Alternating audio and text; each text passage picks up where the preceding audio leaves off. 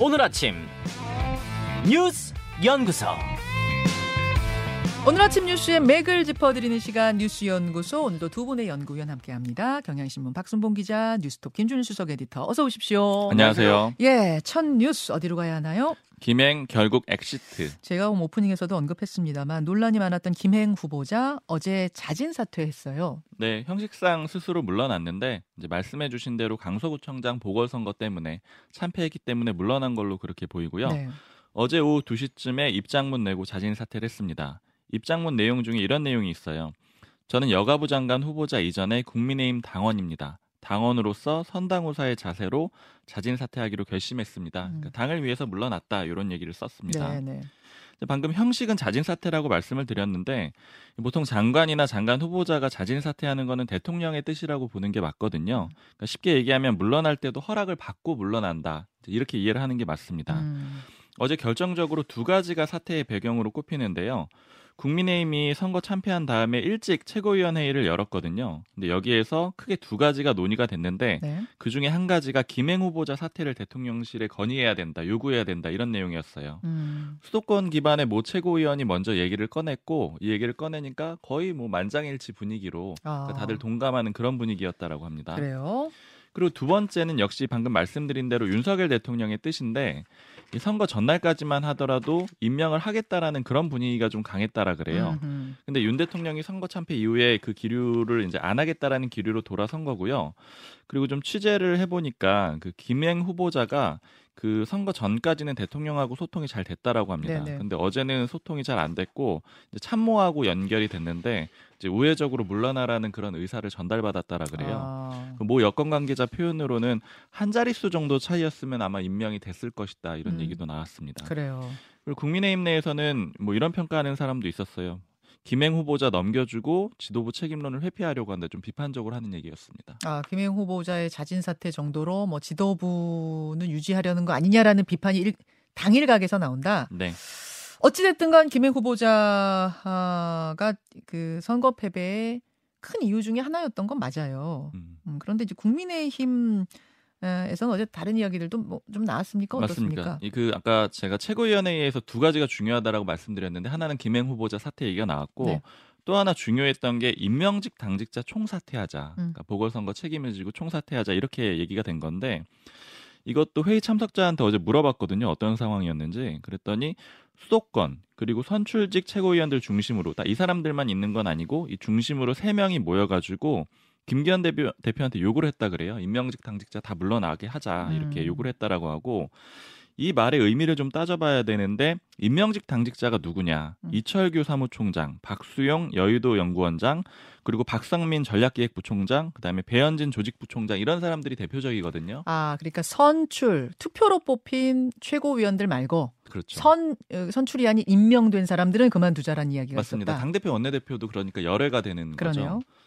그러니까 배현진 의원 빼고는 다 영남권 의원들이거든요. 네. 임명직 당직자들이요. 그래서 이제 회의 참석자가 전해준 얘기는 이런 평가를 하더라고요. 이거는 임명직 대 선출직의 힘싸움이다. 그러니까 임명직을 날리자라고 하는 거는 총선 앞두고 공천권 싸움일 수도 있고 그다음에 음. 수도권 대 비수도권 대결로도 볼 수가 있다 이런 얘기를 허허, 했습니다. 예, 예. 근데 이런 제안에 대해서 결국은 받아들여지지가 않았는데 이 비수도권의 지도부들은 왜 저 자세로 가느냐 그럴 필요 없다 흔들리면 안 된다 그래서 이제 결론은 안 되고 또 음. 수용도 안된 그런 상태입니다 음. 그리고 또 하나 주목해야 되는 게 어제 김기현 대표 체제 자체는 흔들리지 않을 거다 그러니까 비대위로 가지는 않을 거다 이런 말씀을 전해드렸었는데 분위기가 그렇다 그러셨잖아요. 네.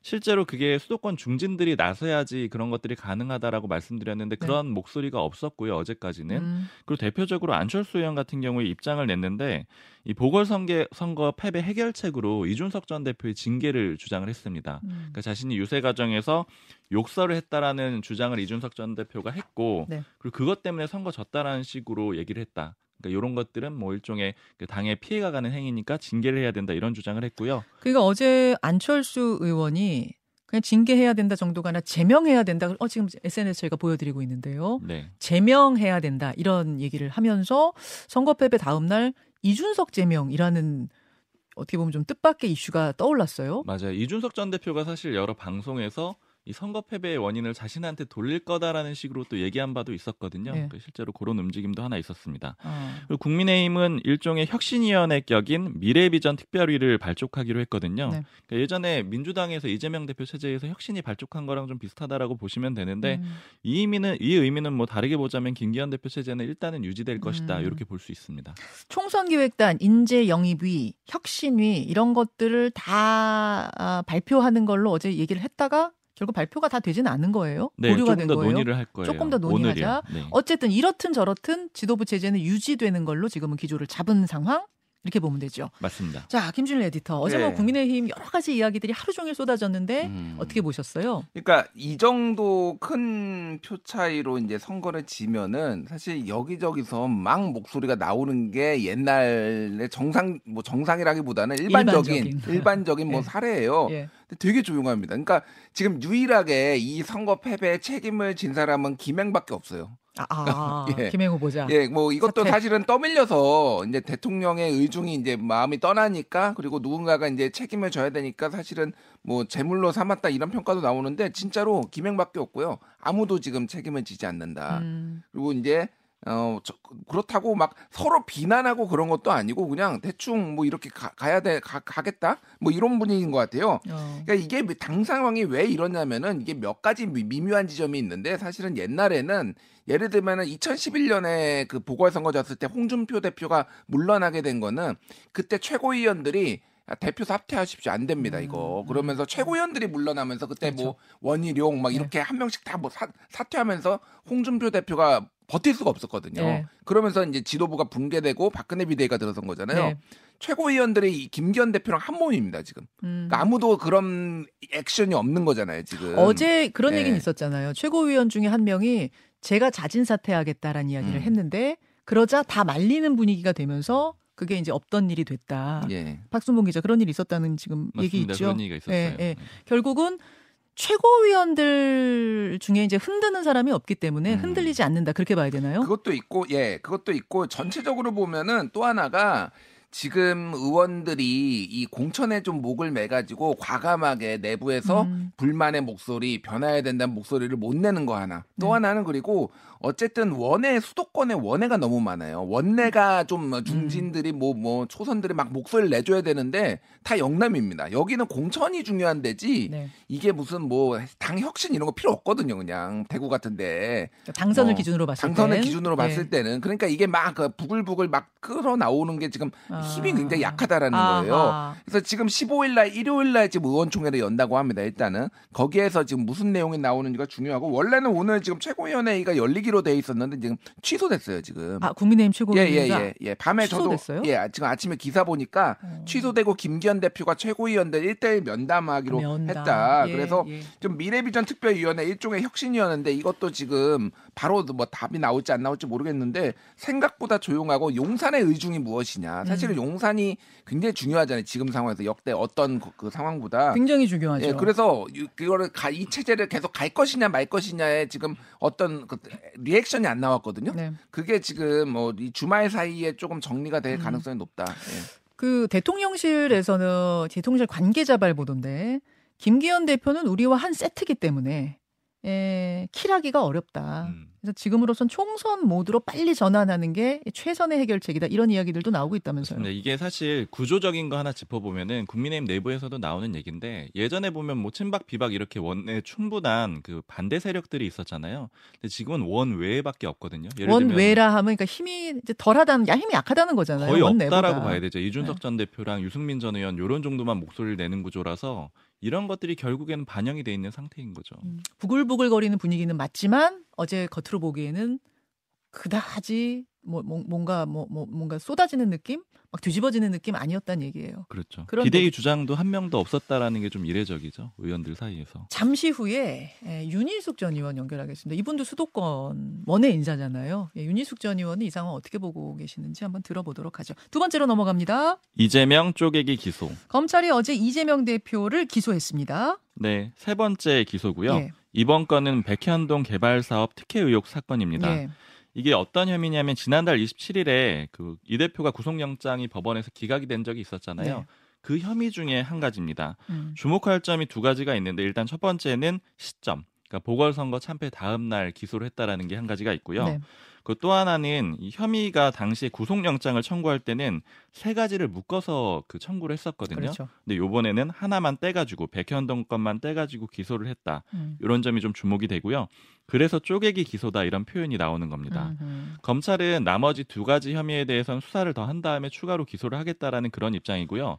왜 쪼개서 기소를 했느냐 여기에 대해서도 설명을 했는데 이게 앞서서 기소가 됐던 대장동 위례 신도시 사건하고 비슷한 건이라는 거예요. 음. 성남시장 시절 에 있었기도 하고 또 형태도 비슷하고 그래서 예. 이 사건을 병합 그러니까 함께 재판하기 위해서 이렇게 한 것이다 이렇게 설명을 하고 있습니다. 원래는 그 뭡니까 위증교사 혐의를 따로 떼서 분리 기소 할 거다라는 얘기가 있었는데 그거 아닌 거네요. 그것도 남아 있기 때문에 추가로 할 수 있어요. 네. 그것도 아, 할수 아. 있고 그 다음에 또 여기에 더해가지고 한 가지가 더 있는 상태죠. 그 쌍방울 불법 대북 송금 의혹 사건 요거까지 추가로 두 개를 더 할 수가 있습니다. 어쨌든 첫 번째 따로 떼서 첫 번째 기소는 백현동이 됐다. 맞습니다. 음. 이렇게 돼가지고 재판은 이제 받아야 되는 게총 세개가 됐고요. 원래 공직선거법 위반 사건 받고 있잖아요. 김문기 전 처장 모른다. 요거 네. 그거는 이제 또. 별개입니다. 예. 그리고 방금 말씀드렸던 대장동 위례신도시 사건 여기에 더해서 백현동 사건이 되는 거고 네. 아까 말씀드린 대로 두 건을 더하게 되면은 이제 재판은 총 다섯 개로 늘어나게 되기 때문에 음. 이제 이재명 대표는 재판 받느라고 상당한 시간을 쓸 수밖에 없는 그런 상황이 됐어요. 자, 김준 수석 에디터. 네. 어, 아마 분리기소가 될 거다. 근데 아마 위중교사부터 될 거야. 이런 이야기가 많았는데 음. 백현동부터 됐네요. 예, 그러니까 위증교사가 될 거라고 이제 전망한 이유는 예, 그 법원에서도 이건 혐의가 이제 검찰의 주장이 소명됐다 이렇게 그러니까 유력하다 뭐 이렇게 봤으니까 그렇게 된 건데 음.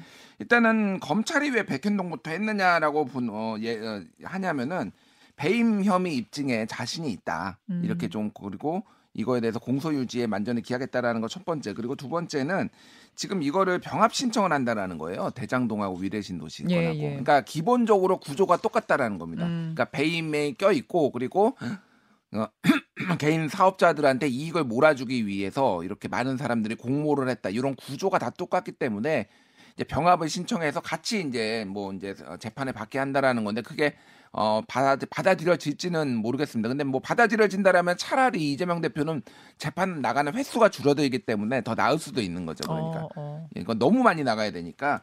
그래서 지금은 뭐그 외에 아까 전에 얘기했던 네. 뭐 이제 대, 어, 쌍방울이라든지 이런 거는 좀 네.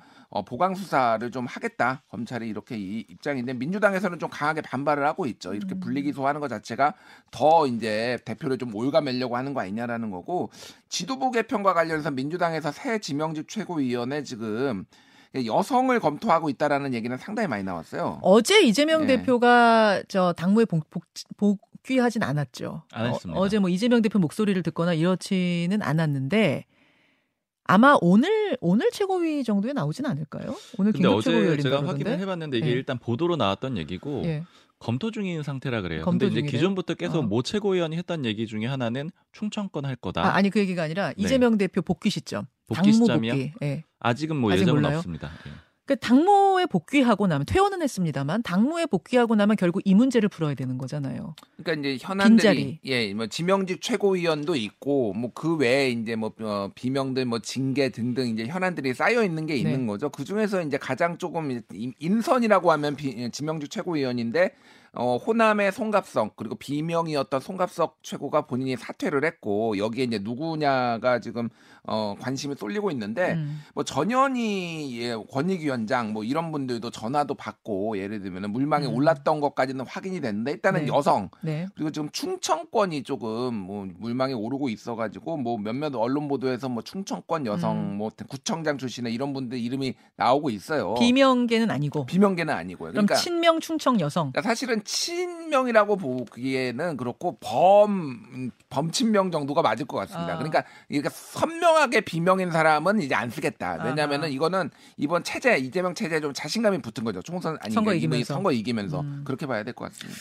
알겠습니다. 알겠습니다. 요 얘기도 오늘 뭐 어, 오늘 인터뷰 통해서 좀 풀어보기로 하고 국감 현장에서는 네. 9.19 합의에 대한 이야기가 나왔는데 이게 뭐 하마스가 불을 붙였다 이게 무슨 얘기예요? 네, 배경 좀 간단하게 짚어보면은요. 지금 이스라엘이 아이언돔이 있어서 원래 철통 방어가 될 거다라고 했는데 하마스 물량 공격받고 뚫렸잖아요. 예. 그러니까 이런 상황을 가지고 여권에서는 우리도 잘 준비를 하고 대응을 해야지 막을 수가 있는데 9.19 군사 합의 때문에 못 막고 있는 거 아니냐. 그러니까 요거를 효력 정지를 시켜야 된다. 이렇게 얘기가 나온 겁니다. 음. 이, 예를 들자면 9.19 군사 합의의 중요한 내용이 대규모 군사 훈련하면 안 되고 정찰행위 하면 안 되고 무력 증강하면 안 되고 이런 얘기들이 있는데 그렇죠. 미리미리 정찰해서 막자 이게 여권의 주장인 거고요. 음. 그러다 보니까 국감에 이제 주제로 올라왔는데 야당에서는 그렇게 하면 오히려 북한이 공격할 명분만 주는 거다. 음. 그리고 그런 군사협의 없었던 이스라엘도 못 막지 않았느냐 이제 이런 얘기들이 그러면서 국감장이 어제 뜨거웠던 맞습니다. 하마스 이스라엘 얘기는 오늘 2부에 준비되어 있습니다. 거기서 또 풀어보죠. 두 분 고맙습니다. 감사합니다. 김현정의 뉴스쇼는 시청자 여러분의 참여를 기다립니다. 구독과 좋아요, 댓글 잊지 않으셨죠? 알림 설정을 해두시면 평일 아침 7시 20분 실시간 라이브도 참여하실 수 있습니다.